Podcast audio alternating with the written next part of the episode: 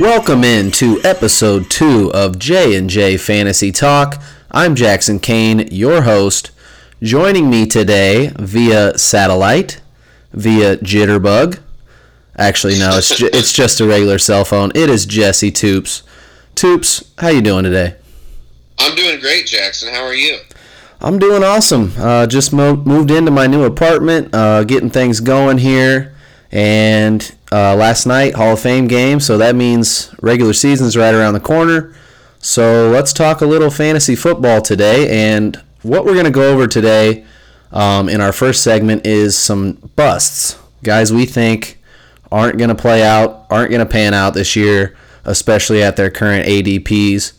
After that, we're going to go over some over-unders on some different, season-long props that I came up with. And then at the end, we're going to go over some offenses we like, both offenses that are highly valued, and then we'll go with some under-the-radar offenses that we think might be able to produce some viable fantasy options.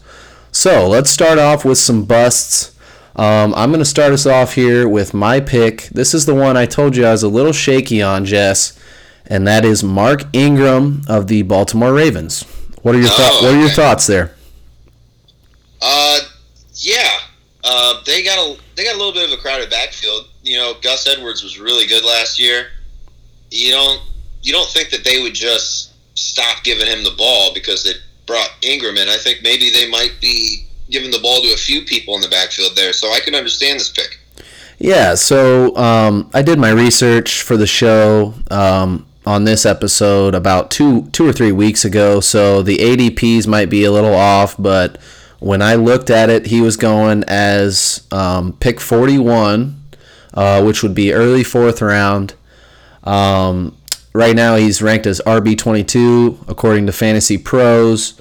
Ravens gave him $15 million, so I mean they invested in him for 3 years. The thing I'm a little skeptical on is Lamar Jackson. Lamar Jackson's rushing upside. Last year he got 38% of the red zone carries. Like you mentioned, Gus Edwards was in the picture. He had 16% of the red zone carries. Ingram's kind of stepping into that Alex Collins role. Collins is leaving behind 21% of the red zone carries, so we'll see what happens.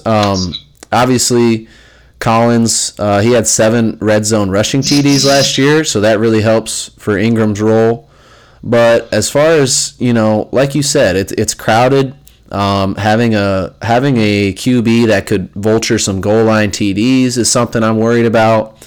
Coach Harbaugh already said that Lamar Jackson's going to be, rushing a lot this year. And so it's something I'm very skeptical on with Mark Ingram, especially a fourth-round pick. Most fourth-round picks, starters, are guys that you think are going to really contribute and get the lion's share of the work. I don't know with Mark Ingram. The one thing with him, though, is we've kind of forgotten with Kamara stealing his shine in the receiving game. He's a guy that can catch the ball.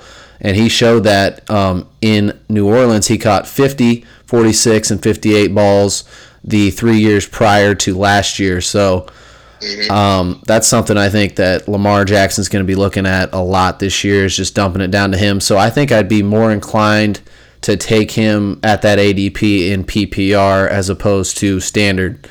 But, yeah, I'm a lot lower on Mark Ingram than the consensus would be. So that's my first pick. Nation. Okay, so Calvin Ridley bursted on the scene last year with a 10-touchdown rookie year. He had 92 targets, 64 receptions, and 821 yards. Now, that sounds fantastic, right? Right. Well, there's a few factors that played into that. One, the defense was banged up, and banged up pretty bad from week 2 on. The starting middle linebacker Deion Jones and Keanu Neal, safety, were injured week 2 and did not play the rest of the year. And it just went downhill from there for the Falcons defense. Matt Ryan had to throw the ball 75 to 80 more times than he has in the last couple of years, because also Devontae Freeman was injured. And you don't have a running game. and you don't have a good defense, you're going to be behind in games. You're going to have to throw the ball a lot more. So it worked out really well for Calvin Ridley. It made Matt Ryan the fantasy quarterback number 2 on the year last year, which was great for players who drafted it, or people who drafted him. But I just don't see it happening again for Calvin Ridley like that. The targets are going to be there for Julio Jones. Calvin Ridley's going to get work, but 10 touchdowns is a pretty high number.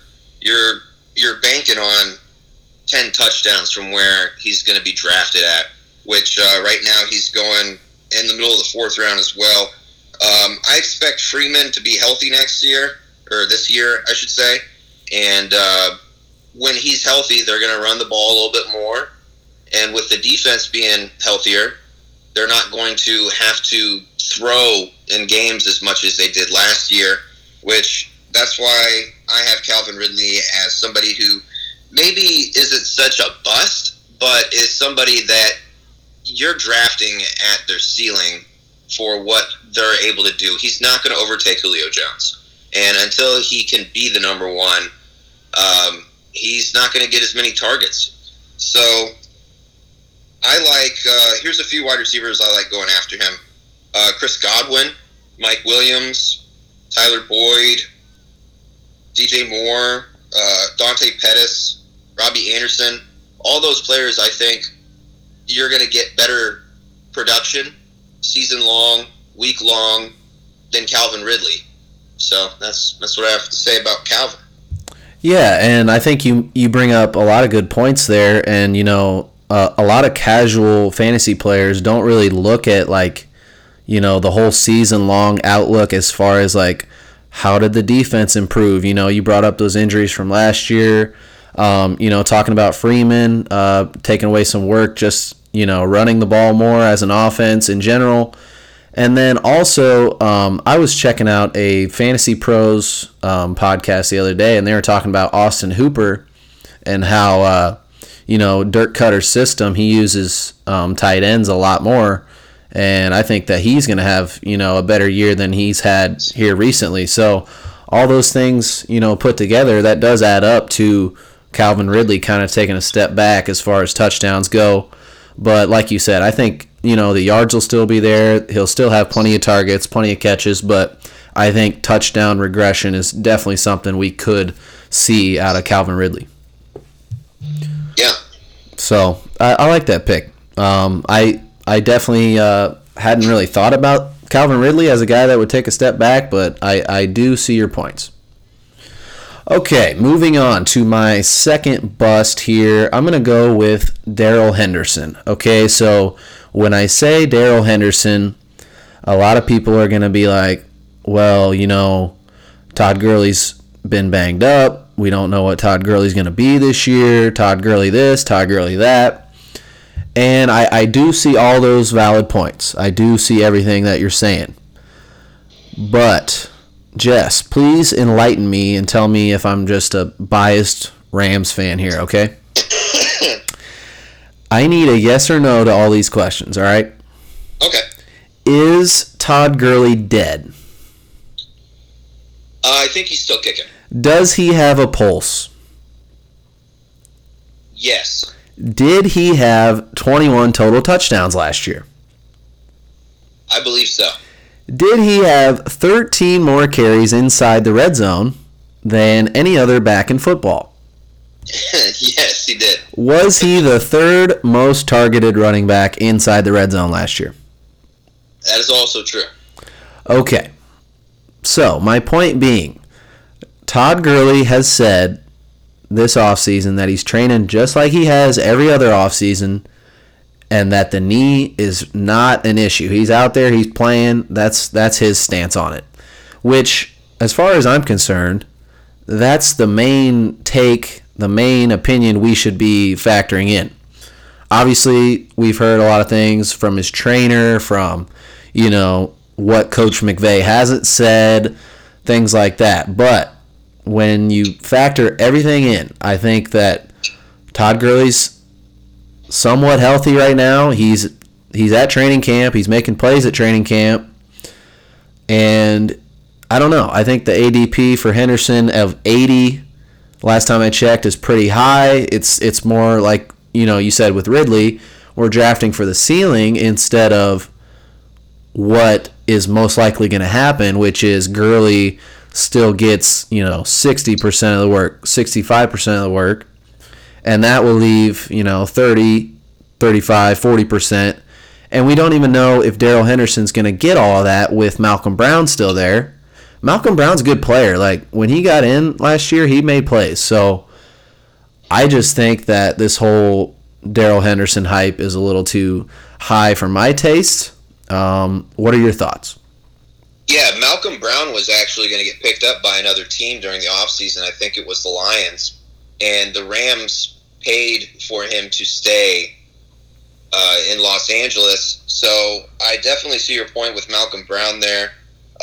When we're looking at where Daryl Henderson's going, we're factoring in the idea that Todd Gurley could still end up playing the whole season. But people are buying in enough to where they're taking Daryl Henderson not at the end of drafts but towards the middle of drafts, because they're hoping that not only is he going to get a little bit of the work throughout the year and possibly be a favorable flex option in certain situations, but that maybe he will overtake Todd Gurley with an injury. And I just, even with it being Todd Gurley and his situation, I just don't ever think it's smart to factor in injuries into your draft. Injuries are something that are unpredictable. Arthritis flaring up is something that's unpredictable. You don't know if it were to happen to Gurley this year. You don't know if it's going to happen week 1 or if it's going to happen in week 11, week 12. And are you going to have a guy on your bench for 10 weeks?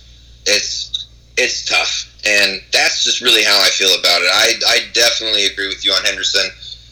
You can get other players in that area that will be serviceable for you for the whole year and not have to just hope that something goes south for Todd in order for Daryl to get like the real lion's share of the work. Yeah, and maybe I'm just, you know, an optimistic Rams fan with Todd Gurley, but I don't know. I just feel like he's going to still be the guy, still be the beast that we all know him to be.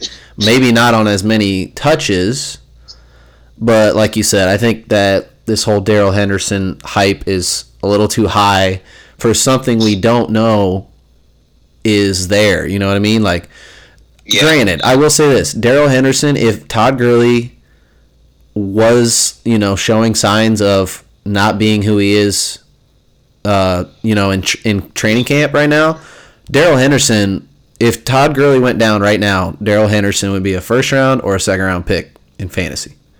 Oh yeah, I agree. Because that's just how good that offense is. So, but I think right now it's a lot of speculation as opposed to objective, you know, facts. So. Agreed. All right, go ahead with your second bust, Jess. So my second bust is, it's just a little bit of how I play fantasy football. This guy, in my opinion, he's one of the top 5 running backs in the league. He might be the best. Some people might say he's the best running back in the league. I definitely put him there. He's been great on the field with 2 different quarterbacks in his career, and in his 2-year career that he's had. He runs well. He catches the ball well. He's everything you could ask for in a running back. But he's suspended for 8 games. It's Kareem Hunt. Ooh, okay. All right, let's hear your logic here. When you're suspended for 8 games, that's half of your fantasy season, correct? Right. Well, he also has a bye week, week 7, which pushes that even farther to week 9 will be the very last game he's suspended for, which means he won't be back until week 10. Not only will he not be back till week 10, it's not like they have some mediocre running back or somebody that they don't believe in running the ball until then. They got Nick Chubb in front of them. You know, if you draft Kareem Hunt this year, you are hoping that once he gets on the field, that Nick Chubb plays a back roll to him, or that Kareem Hunt like gets past him in some way, or that they, worst case scenario, split the timeshare, and you just can't rely on that. And you're taking up a bench spot for your whole entire year practically by keeping Kareem Hunt on your bench and waiting for him to come back. I get it. He's fantastic. I love Kareem Hunt, the football player. I have since he started, and I'm a Chargers fan, so that's a pretty big deal to me. This guy he's phenomenal, but you don't know that he is going to get. He could just spell carries from Nick Chubb. So I'm just not ideal on drafting him over players that will play longer and help you more. So there's other players that are going after Hunt that are going to be there all year. And because he's not going to be playing for pretty much 10 games, I'm just going to give you a list of just players you can draft that are going to be better for the whole year, that are going to get more points for you for the whole year. If this Melvin Gordon thing doesn't shake out correctly, Austin Eckler could be somebody that you could get that's going after Kareem Hunt. Royce Freeman could be getting half the carries from the Broncos the whole entire year. Kyler Murray is a guy who started off being undrafted early this offseason when people were mock drafting. Now he's going in the 8th, 9th round. Marvin Jones is a wide receiver that I'm pretty big on that had a down year last year. MVS, Marquez Valdes-Scantling, I think he's going to do good this year. And then you have the unbelievable draft position of Cam Newton right now going in the 10th round that you could get over Kareem Hunt. And if you're considering taking Kareem Hunt, I would rather jump the gun and take one of these guys instead. Like I said, nothing to do with how great Kareem Hunt is. It has everything to do with Nick Chubb being the primary back, and they're not just going to go away from him. And Kareem Hunt's going to be on your bench for 9 games. Yeah. What is Kareem Hunt's ADP? Is he like 8th round right now, or? I believe he's going in the late 8th round. Yeah, and, he's a guy that I wouldn't be opposed to drafting, but, he would have to drop drastically to, 11th, 12th round for me to even think about it. Because, like you said, he's going to be taking up a spot on your bench for a majority of the season. You don't know what you're going to get when he does come back. And Nick Chubb is, super talented, I believe he led the league in yards after contact last year for running backs, which shows you just how good he is. And that offense is going to be super good. He's going to get a ton of goal line looks probably. And I don't know. It's going to be a weird situation once he does come back, cuz like you said, Kareem Hunt, when he is healthy, he's arguably a top 5 back. So I don't know. It's gonna be a weird situation, but I do like that call. All right, moving on to my third bust. This is a guy I have written about twice in the last 3 to 4 weeks. I've been calling him a bust ever since that point, and that would be Trey Burton of the Chicago Bears. Yes. So last year, Trey Burton finished as the 6th best tight end in fantasy in standard leagues. Right now he's ranked as the tight end 12 according to Fantasy Pros, ADP of 133. The reason I'm so down on Trey Burton is because, first of all, last year, when you think about it, there were a lot of tight ends that were either hurt for a lot of the season or, in Delaney Walker's case, the whole season, and that kind of boosted, Trey Burton's the persona around Trey Burton and his production. So last year, Trey Burton, I believe he caught 6 touchdowns. 5 of them came in the first 8 weeks of the season. After that, he was a no-show. He had 1 TD the last 8 weeks. For the whole season, Jess, he only had 3 games with above 50 yards receiving. Yeah, he was pretty much touchdown dependent for a little while, which was getting fantasy owners through the weeks where they're waiting on him to break out. He get a touchdown and a little bit of yardage. Yeah, and I think he had 1 super big blow-up game, and that was against the Patriots. And other than that, he was so touchdown dependent.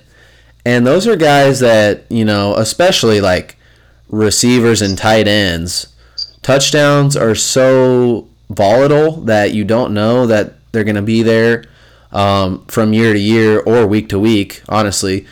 And I just think that Trey Burton is a guy that's going to take a step back this year.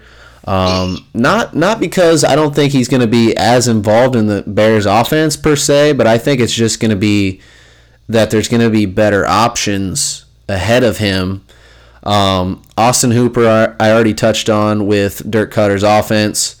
I think he's going to be more involved. David Njoku, that offense is going to be pretty hard to project who's going to, you know, be catching touchdowns every week, but I think they're going to be a well-oiled machine.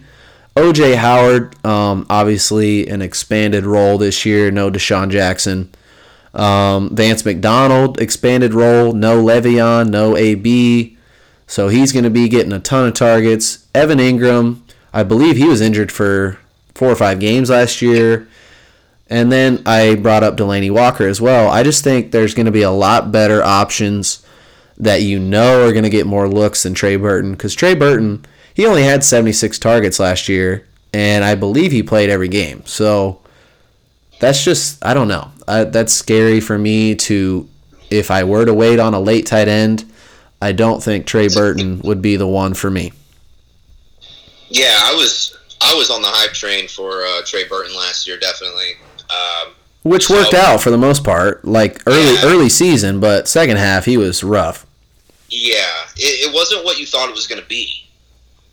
You thought with him coming into Matt Nagy's offense, you know, we always associate Andy Reid, Matt Nagy together, so we're like, could he be the next Travis Kelce? You know, could he start that direction? And he's an athletic dude, and we saw what he could do for the Eagles, but he just, you just don't see it coming yet. And until we get more, I'm not drafting Trey Burton either. Yeah, it's he's a guy I'm definitely shying away from this year. All right, go ahead with your third one.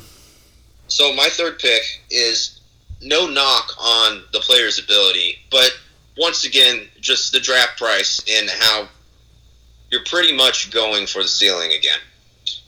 And that's Patrick Mahomes. Ooh, okay. So Patrick Mahomes in 10-man half-point, he's going at the top of the third round and could slip to the – or not slip, but he could actually be drafted in the end of the second round.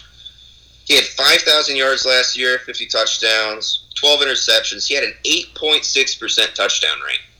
That's a touchdown every 11 and a half throws, pretty much. That's wow, insane. That is insane. Yes.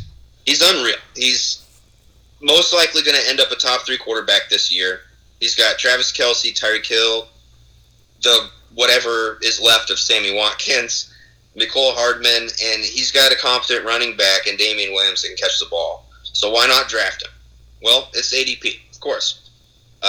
That's the only reason. I'm not drafting a QB that early unless I thought he was going to repeat 50 touchdowns and 5,000 yards being drafted. And he's at a ceiling pretty much. I mean, Jackson, do you think that Patrick Mahomes is going to throw over 50 touchdowns next year or this year and over 5,000 yards? I wouldn't say that I would expect him to do that again, but I will say that I could foresee him doing that again in the future at some point, just not maybe this year. Yes, because he's just that good. But like you said, it's tough to draft a QB in the third round. That's just a recipe for disaster, honestly. Yeah, everybody has their own strategy of playing. Everybody has their own strategy of drafting.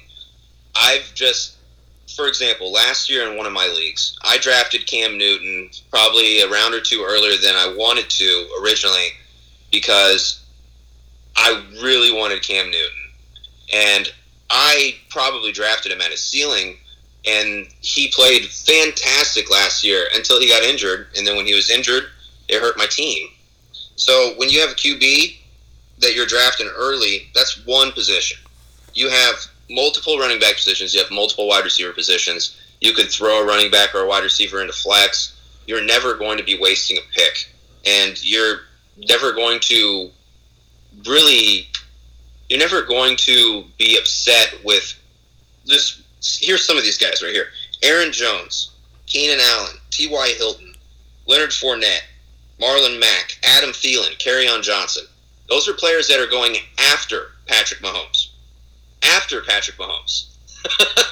So these are players that could end up being your running back one, your wide receiver one, and you're spending a third round pick on a quarterback instead.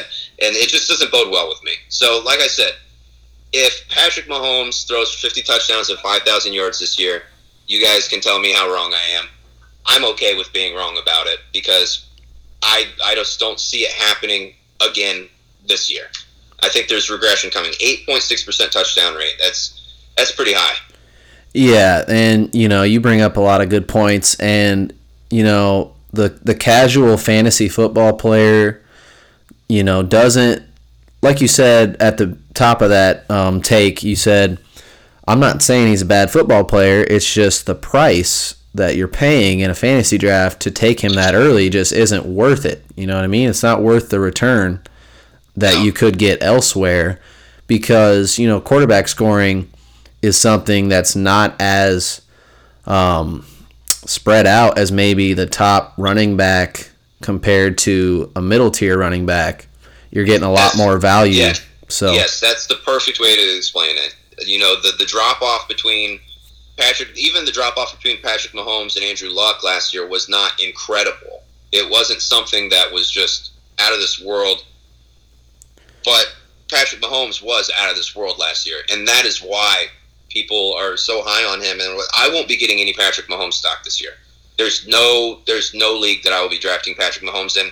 They're just getting those running backs and wide receivers in the third round are just that valuable. And if even spending it on a tight end like Travis Kelce or Zach Ertz, it still doesn't feel great when you do it because you know the running back and wide receiver position is so deep in your league that, or not deep, but you're going to have to play so many of them that you're going to want the best that you can possibly get.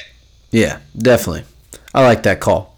All right, let's move on to our second segment here. We're going to do some over-unders on some season-long player props. We're going to start with Christian McCaffrey, over or under 105 catches. So he had 80 catches his rookie year, 107 last year, and the number we're going with is 105. I know the Panthers have talked about making him play less snaps, but keeping him at the same number of touches for whatever that's worth.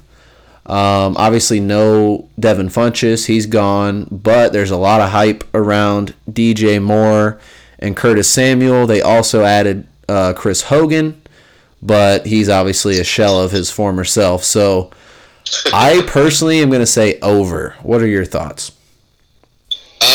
I'm going to go the other way. I'm going to go under. Okay. Pretty much just off of last year, DJ Moore's his rookie year. He didn't even have as much playing time as you thought he'd have. He saw very small amount of snaps for the first half of the year, and then he really came into form the second half of the year. Also, it's another year for Curtis Samuel. He's all reports are that he's a fantastic route runner, and people are raving about it. I think that, you know, second year DJ Moore and another year in the system with Curtis Samuel is more targets that Cam Newton can trust besides just going to his safety valve whenever things are looking murky. Also, Greg Olsen was injured for a few games last year. I think he was injured for like 6 or 7 games last year. And even though he's also old and probably not the most reliable player nowadays, he's still Greg Olsen. He's still got hands. And Ian Thomas is in the mix as well. He's their number 2 tight end. So, I mean, I don't see it's out of the realm of possibilities for McCaffrey to get 105 catches, but I see it coming down a little bit. Yeah. Okay, yeah. I think it's safe to say he'll end up with between, you know, 90 and 110, somewhere in there. But yeah, I'd see the minimum is 90 for sure, yeah. Yeah, and plus, you know, Cam's shoulder is, by all accounts, healed up, so he could be slinging it all over the place, so I might be looking at Cam as far as quarterback goes. Oh, I love it. So don't be stealing him from me, Jess. 10th round value, you might get Cam stolen from you. All right, next one here. We're going to go with Alvin Kamara, over or under 2,000 scrimmage yards. Now, I know that is very optimistic, if you will, but he had 1,554 scrimmage yards on 201 touches his rookie year, 1,592 on 275 last year. Zeke and Saquon each had over 350 last year, the only two backs to reach 2,000 scrimmage yards. Yeah, I think I made this prop a little overly optimistic because I love Alvin Kamara so much. But with Latavius in there, how many touches do you think Kamara is going to get overall? I see somewhere between 310 or 320, maybe 300. What are your thoughts? I wrote down a little bit because there's so many numbers that I wrote down for Alvin Kamara. Because I wanted to do the math and see what it looked like stat wise based off of last year, and even inflating a little bit of his stats just to see what would happen. And I wrote down for my marker was over 320 touches is what I went off of, and that was being generous. Pretty much how I went with this is I took the 194 carries for 883 yards he had last year, and then I also took the 81 receptions for 709 yards. I added them together, and I realized that was pretty well off. It was around 1,500. It was almost 1,600 yards, and then I added how many more carries I thought he was going to get. Latavius Murray, he's going into a role there. People believe just because Mark Ingram was there that was the reason why Alvin Kamara is not a three-down back, Ezekiel Elliott 350 carry or 350 touch person. I just don't believe that they're going to use him that way. The Saints with Sean Payton have never used a running back that way since he's been there. It's always been a timeshare. And I think they know what they have in Alvin Kamara. I think they like what they have in him, and they don't want to run him down. So for the sake of projections, even though I don't think he's going to get this many touches, I put 230 yards, and I added on. So I 230 carries. I added on 36 more carries to his season total from last year at 5 yards per carry, which gave him 1,063 yards. And then I gave him 15 more receptions at 10 yards per reception, which is pretty generous. And that gave him 859 yards, which was still lower than 2,000 yards. Even if he goes over 320 touches, I don't have him at 2,000 yards. So I would have to say that's a firm under for me. But we don't know how much more work Alvin Kamara is going to get. I'm assuming he's going to get more passing work for sure. Mark Ingram, like you said earlier, is a good pass catcher. Latavius Murray can catch the ball as well, but he's not what I would say anything great of a running back. He's comparable. He can get the job done. We saw him do it with the Raiders and for a little bit with the Vikings. But, yeah, even with the inflated touches, I just don't see him getting 2,000. Okay, fair enough. Yeah, like I said, it was a very optimistic projection just because I love him so much. But I actually I've been listening to a bunch of podcasts lately, and I was listening to one, and Evan Silva, who's a big fantasy guy, was talking about how he was at the Combine in Indianapolis, and he sat down at a bar right next to Sean Payton. And he was talking, yeah, he was talking to Sean Payton, and he was like, "Hey man, like, I'm just curious, like, why don't you just, like, give Kamara the ball, like, all the time?" And Sean Payton looked at him, and he said he had a few drinks, and he says, "'Cause Alvin's soft." I thought that was hilarious. I thought that was pretty funny, because Kamara has shown all of us that he's pretty much a beast, but, yeah, that's what he said, so I thought that was interesting, but... Yeah, I mean, like you said, you did the math, added, those extra touches. It would be very, very, what's the word I'm looking for? Optimistic. Optimistic.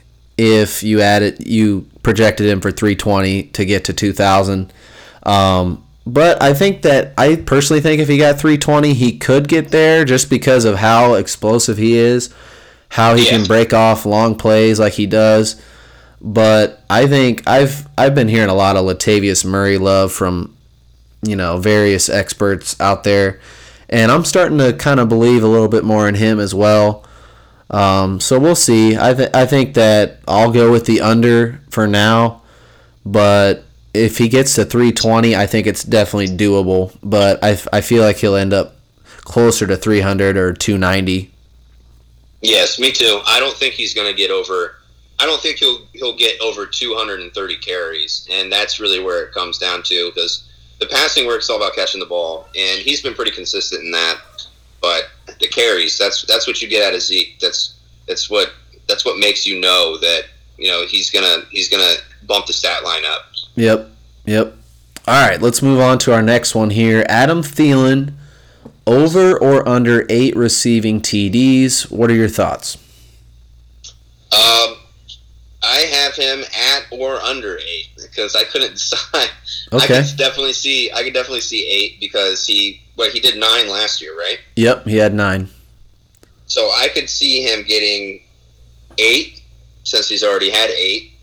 The only thing that worries me about it is that he had 4 touchdowns the year before last year.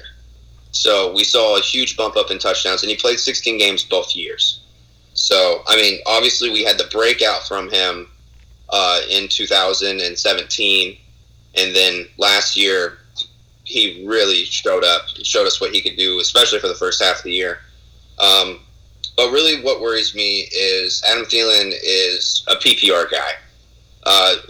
If you watch the NFL 100 countdown when they're talking about Adam Thielen, there are players that were talking about how he's one of those wide receivers that you think you're stopping him, and then all of a sudden he's got 70 yards on you, and it's just because he racks up those catches in between the 20s.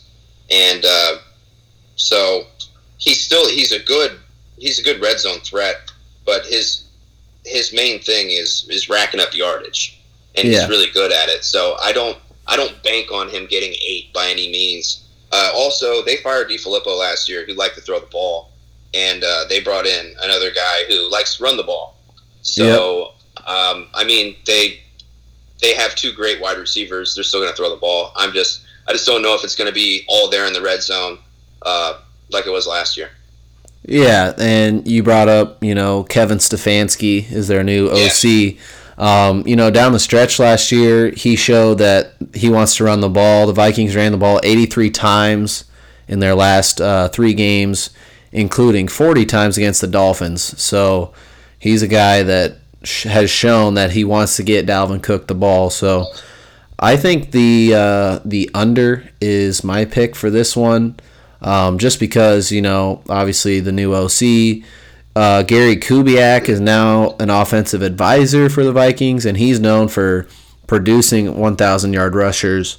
So I think that Dalvin Cook is the guy that you need to be buying as far as this fantasy offense goes. But like you said, I mean, you can't go wrong with Diggs or Thielen in your draft if they do drop a little lower than what their ADPs are right now. So I'm going to go with the under as well. I think that we've went 3 straight unders, both of us. I said over on McCaffrey. Okay, never mind. Yeah, so... All right, next one here. Marlon Mack, over or under 10 total TDs. I'll start us off. I think, well, last year he had a 10 exactly. He only saw 212 touches. And, you know, beginning of the year, the Colts were mixing in a lot of Nyheim Hines, you know, some Jordan Wilkins, even though I think he sucks. Marlon Mack, his receiving prowess, you know, it isn't great, but I believe he was actually a pretty good receiver in college, so I feel like they might throw to him more this year. Obviously, they added Funchess. They're getting Jack Doyle back. Ebron showed he could be a threat last year, a big-time threat, and they've still got T.Y., so... And they got Paris Campbell now. And Paris Campbell, who's been getting some hype as well. But I feel like Marlon Mack will be closer to, like, let's say... How many carries do you think Marlon Mack's going to get? I'd say, what, two... I'd say 200 is within the realm. I don't know. I'm a little higher on Marlon Mack when it comes to him carrying the ball. Yeah, I mean, when he did get the ball a lot last year, he balled out, like, especially when they're winning games. Like, he got so many, like, salt away the game carries, like, breakaways. Like, he's good. Like, I think Marlon Mack is super good. So I would personally say over. Yeah, I'm saying over as well. Last year he had 195 attempts, 908 yards, 9 touchdowns on the ground. He had 17 receptions for 103 yards and a touchdown. The big thing for me, the big takeaway from Marlon Mack is that he only started 10 games last year. He was banged up, and we saw how bad the Colts running was with him not on the field. Their team, they were losing without him. And then when they got him, things started turning around. He had 10 starts in 12 games last year. Sorry, my bad. So he missed a total of 4 games completely. So, I mean, with 195 attempts, without 4 games, I'd put him at 225, like, around that area. Okay, yeah, I definitely undershot the 200. So, yeah, 225, maybe even like 230, 240. I mean... Yeah, it's definitely in the realm of possibilities, because when they get down to the goal line, like we saw Marlon Mack get some goal line carries for the touchdowns, and I think that's where people can bank on this year is the Colts' offense is going to be good, barring injury from Andrew Luck. Their offensive line got better last year, a lot better last year, and they have a lot of different options. But once they get down to the goal line, they can just pound the ball in the end zone with Marlon Mack, and it's easy 6 points for your fantasy football team. Yeah, explosive offense. Their defense is one of the more underrated ones. So I feel like this team's going to be winning a lot of games, and I think Marlon Mack is definitely going to be involved in that equation. All right. Yeah, over for me, too. All right, perfect. Moving on. Amari Cooper, your boy. Oh, my God. Amari Cooper. We're trying to project his number of catches. Over or under 85 catches, Jess? What are your thoughts? I am a victim of Amari Cooper's past in fantasy football on the Raiders. I've drafted him. He didn't do so well there. Quite the disappearing act he has. But I think being on Dallas is going to fix that a little bit at least. I mean, we saw... In a small sample size, we saw him disappear in a couple games when he was on the Cowboys. But last year he had 76 targets, 58 receptions in 9 games for Dallas. The 16-game pace for that would be 134 targets and 102 receptions. That's with Zeke. Zeke's holding out right now, or in the process of somewhat of a holdout. I think he'll be there, which looks good for Amari Cooper. I think that he'll go over 85 catches. I don't know where he'll be in between that last season long projection and 85 catches, but they're getting a new offensive coordinator, Kellen Moore, QB. I think he's going to want to throw the ball more. And Amari Cooper is their best receiving option. I just think they got all the recipe for Amari Cooper to have. He could have an over 100 catch year. Yeah, and I think that wouldn't surprise me if he did get over 100. His highest total ever was in 2016. He caught 83. Cowboys' new OC, Kellen Moore, who's a former quarterback.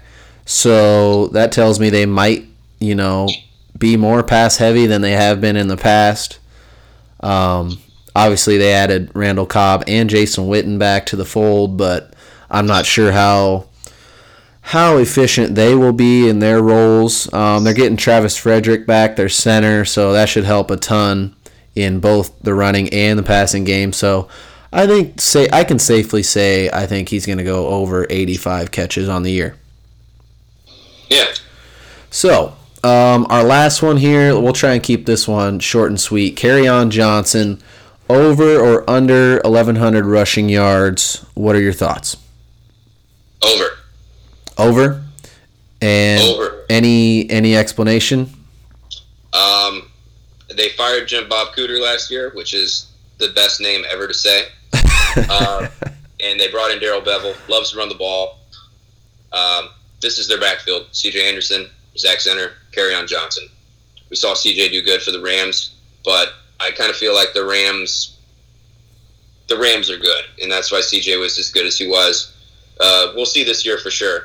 But 118 rushes, 641 yards in 10 games. I'm pretty sure if you add 6 games to that at that pace, he's going to go over 1,000 yards. And I think Kerryon Johnson's a good running back. I watched him play last year, and I was impressed. And I'm excited to see what happens this year, but definitely over 1,100, I believe. Yeah, I tend to lean that way as well. If you average that out over 16 games, he would need to rush for about 68 yards a game, which is definitely doable. And I lean towards the over. So we really just agreed on 5 out of 6 of those, Jess. Yeah, and I mean, don't get me wrong. I definitely see McCaffrey getting 105. I think they're going to involve more pieces this year.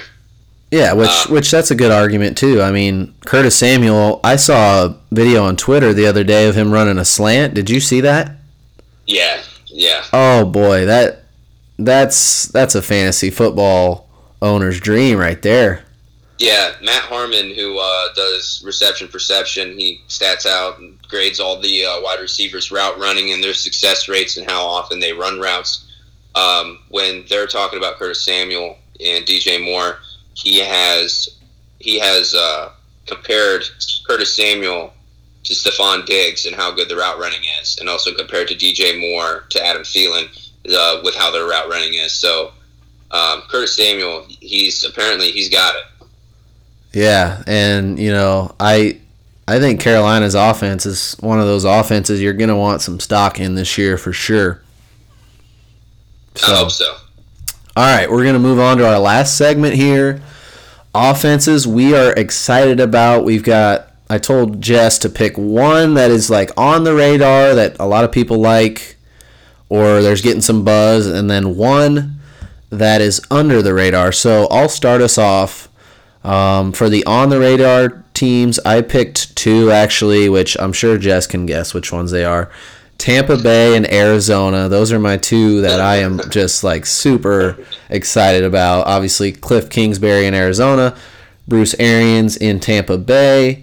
I'm excited, man. I think Jameis is going to have a career year. I'm super excited, and I think that Mike Evans and Godwin are just going to be unreal. They're going to be throwing the ball a ton.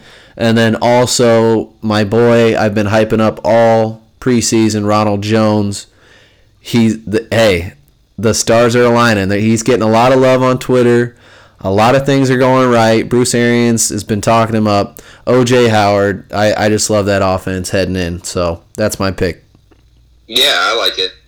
Tampa Bay is going to be fun to watch this year. And I hope for Jameis Winston's sake that he does have a career year, because I mean, it's been up and down, and I think he could be a good quarterback if he puts those interceptions down a little bit.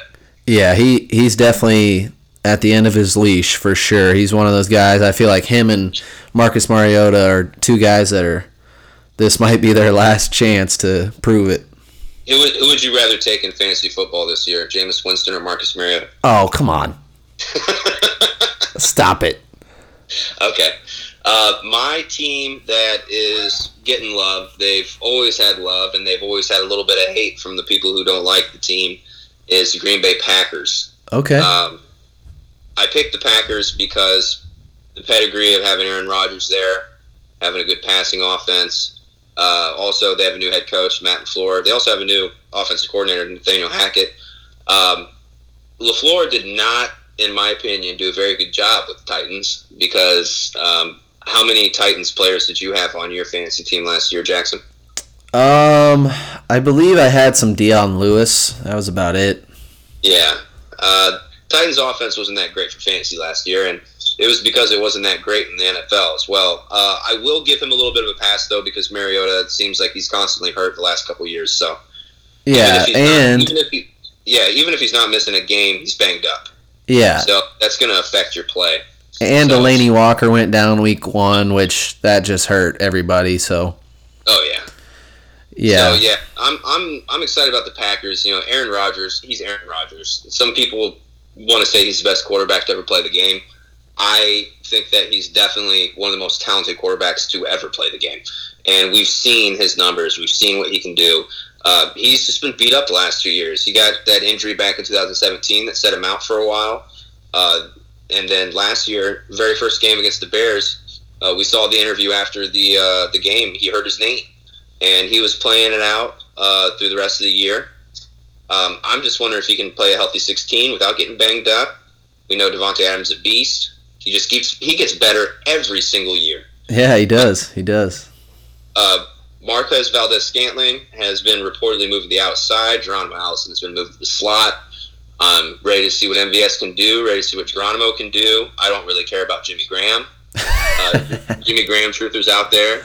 Good for you. He's going to have a couple good games this year where you can laugh at everybody else's faces, but the other 14 games probably aren't going to be that great. Aaron Jones, are they going to unleash him? I hope so. We've seen what he can do. And Jamal Williams, still, he's a serviceable running back. But, I mean, unleash Aaron Jones, please.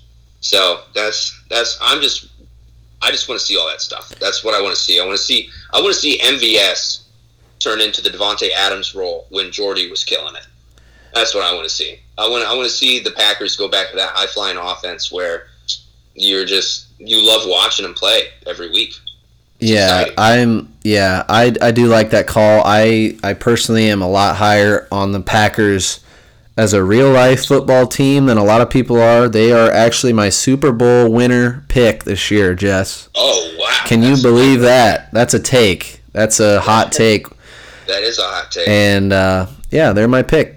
I just think better defense, new head coach that Aaron Rodgers actually likes. Yeah. Aaron Jones unleashed. I'm crossing my fingers, and I'm picking the Pack to win it all this year. So you heard it here first on J&J Fantasy Talk. All right, so let's move on. Let's make this one short and sweet. Under the radar offense. I would go with San Fran, but you already know I love San Fran. So I'm going to go with the Jacksonville Jaguars. Jess, tell me if I am completely stupid or not. I wouldn't call you stupid, Jackson. That's not nice. Jacksonville, they definitely would not be a pick of mine, so that would qualify them as under the radar, correct? Yes, that would. Yes. So I just think, Nick Foles in there brings a whole different type of vibe as opposed to Blake Bortles. Yes, I can see that, definitely. I think he's going to really revive their passing attack, which has been terrible these last few years. Leonard Fournette, that's a guy, one of your boys, which you got about 24 boys, but Leonard Fournette, I'm expecting good things out of Leonard Fournette this year. Tell me if I'm wrong or crazy, but I think He's due for a good season. D.D. Westbrook, I think, is one of the more underrated receivers in football, and especially fantasy football. Last year he had 66 catches, 717 yards, and 5 TDs with Bortles throwing him the rock. So I think D.D. Westbrook's a guy I'm going to be trying to get later in drafts. He's a guy that you can plug in, maybe wide receiver 3 or a flex, and be happy, with his 10 to 12 points he puts up every week. So, I don't know. I think Jacksonville's offense is going to surprise some people. Yeah, I read some reports lately that Leonard Fournette is going to be getting the ball in the backfield more than he did last year. And don't get me wrong, I think the Jaguars could have a serviceable offense, and they're going to have fantasy pieces. It's just whether you can identify them early. And I think, yeah, if Nick Foles can get it going with D.D. Westbrook, that'd be really cool to see. And if Leonard Fournette can stay off the injury report, that would be also very, very cool to see. Your boy. Yeah, man, he burnt me bad last year, but still got the title, so that was good. Oh, rub it in, huh? My pick for under-the-radar offense, I don't really know how under-the-radar they are. I'm going to test the waters here. Oakland Raiders. I would consider that under-the-radar. I mean, I know they got A.B., but, yeah, I'd say they're under-the-radar for sure. So where I was going at with this is we got Gruden, we got Greg Olsen, same coaches last year. They're amazing, right? We got Derek Carr, and it's a lot of question marks to me with Oakland. That's really what it comes down to, and that's why I'm excited to see them play this year. Derek Carr, can him and A.B. connect? You know, can he get back to MVP form that he had back in 2016? You know, he was looking really good without the broken leg. Did something happen after that? We don't know. Is A.B. still going to be the best wide receiver in the league? I mean, that's what I think. You still think he's the best wide receiver in the league? I think talent-wise, he definitely is, but I'm not sure if the numbers will align with that this year just because it's a new offense and whatnot. But I wouldn't be surprised if A.B. went out and, you know, put up 1,500 yards, 12 TDs. I would not be surprised. Yeah, that's what I'm wondering. I'm wondering if he can keep his numbers up with Derek Carr throwing the ball. Also, Tyrell Williams, he was a Charger. Now he's a Raider. He stepped in when Keenan Allen had a season-ending injury a couple of years back and played a pretty good role on the team. Can he be a true number two? Is he just a one-trick pony with the deep ball? We don't know. There's so many wide receivers there. They got J.J. Nelson. They got Marcel Aitman. They've picked up a few other people as well that, I mean, right now they're not worth anything for fantasy. Nobody's drafting those guys. But if this offense takes off, Derek Carr could be his quarterback that you could start every week. Antonio Brown might go back to that first-round draft pick that people were safe with every year. Right. Josh Jacobs, rookie running back, first running back taken off the board. Good pass catcher, good running back. I'm excited to see how this works out. You know, the John Gruden project is something that last year I thought would take a little bit longer than a year to get to where it is right now. And at least on paper, it looks like, I'm not expecting them to be a great football team by any means, but I could see their offense doing pretty well against, you know, other teams that have bad defenses. I can see them taking a step this year with what they picked up. Yeah, I can definitely see that, and I think Josh Jacobs is really that X factor as far as how good is he going to be. Like, nobody really knows for sure, but I think he'll be pretty decent, and I think that Carr and AB have already, you know, expressed how much they love each other, so I don't know. We'll see what happens. I do like that call, though. All right, Jess. So I told our listeners that we were going to shorten it up a little bit. Right now we're on pace for about 6 or 7 minutes shorter than we went last time. So we're making progress. Hey, progress is all that we can ask for, right? Yes, sir. Yes, sir. So we're going to wrap it up. Thank you guys for listening. Jess, thanks for joining us via satellite, via jitterbug, via cell phone. I know this might not sound the greatest with Jess calling in on the cell phone, but we appreciate his time, and I hope we were able to give you guys some insightful information, and we appreciate you guys listening, and we're looking forward to episode 3 already. So for Jess Toops, for myself, Jackson Kane, thanks for checking in to J&J Fantasy Talk.